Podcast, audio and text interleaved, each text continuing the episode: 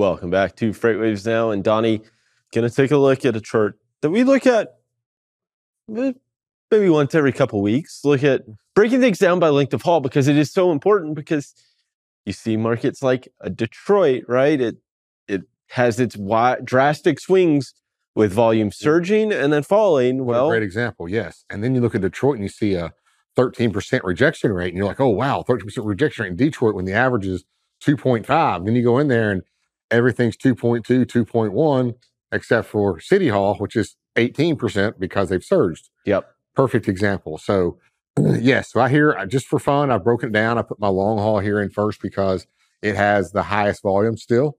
Uh, and then we break it down by uh, mid haul, city haul, short haul, and tweener haul.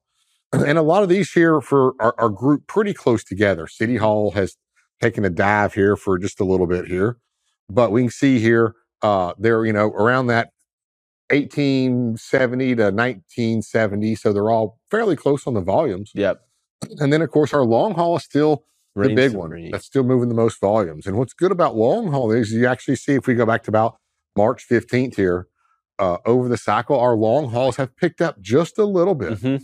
So there's a lot of freight moving um, over um, 800 miles plus.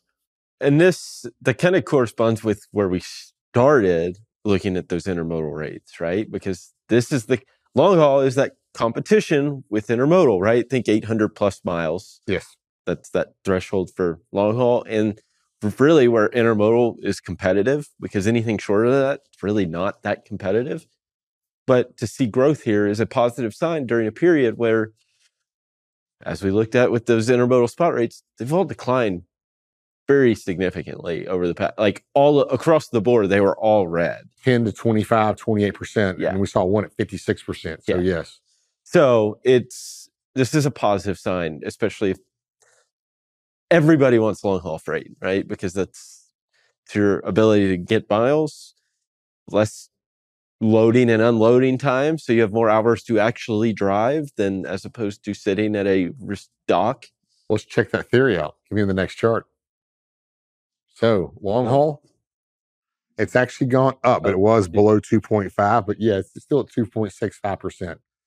I'll agree with you, Tony. Typically, this is the lowest of all of them. Yeah, outside of local, and that's because it's a di- that's just a completely different. Local most of the time is next to zero because everybody's got their local haulers already set up, and it's just a matter of just sending them their um, their load. Yeah. and it's they're most time auto accepted. and you're still even at 2.65 and moving up you're still the lowest right i mean Yeah. i'm looking If here you take out, I was wondering what the red line. was. If you take out the city haul, which like typically everybody has a city haul carrier already, they just got to send it to them, so it's near zero.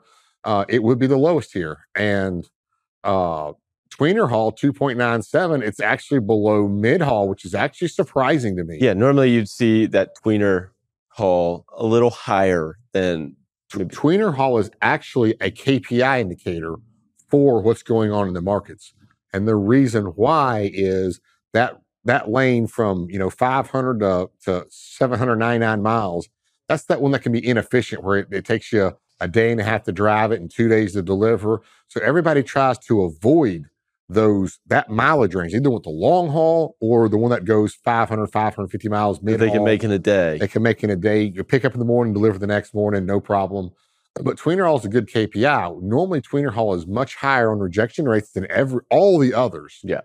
But when markets deteriorate, that tweener haul rejection rate closes in with the others, and now we actually see it in at two two point nine seven. It's actually below the mid haul.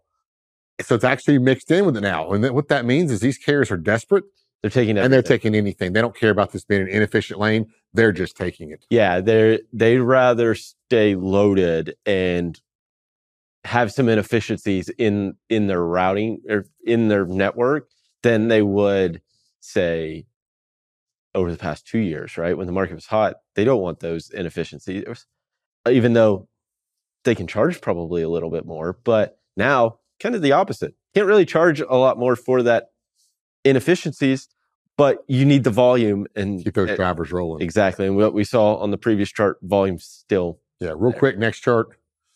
Break this down by market. Here I brought up mid hauls in Chattanooga. I got my mid haul volumes for Chattanooga and my rejection rate. So always break it down by the markets that you work in as well. Absolutely. Well, Donny, thank you so much for this update. We'll be sure to check in with you again a little later. Right now, we'll hand it back over to Thomas and Anthony.